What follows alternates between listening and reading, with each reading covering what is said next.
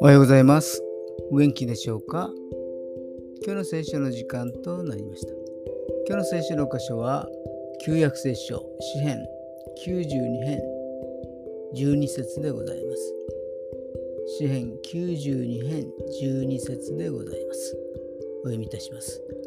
正しいものは夏目ヤシの木のように萌えでレバノンの杉のように育ちます。アーメン夏目ヤシの木は樹齢が長いことで知られており高く立ち長く生きることを意味します。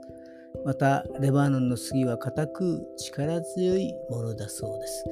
だから神様を信じる者はその環境の風に動かされることはなくまっすぐと力強く立ちその力と活力に満ちた生活を得ることができると語っているのです。今日も主の御言葉に立つことができますように。それでは今日という一日が皆さんにとって良き一日でありますように。よッしーでした。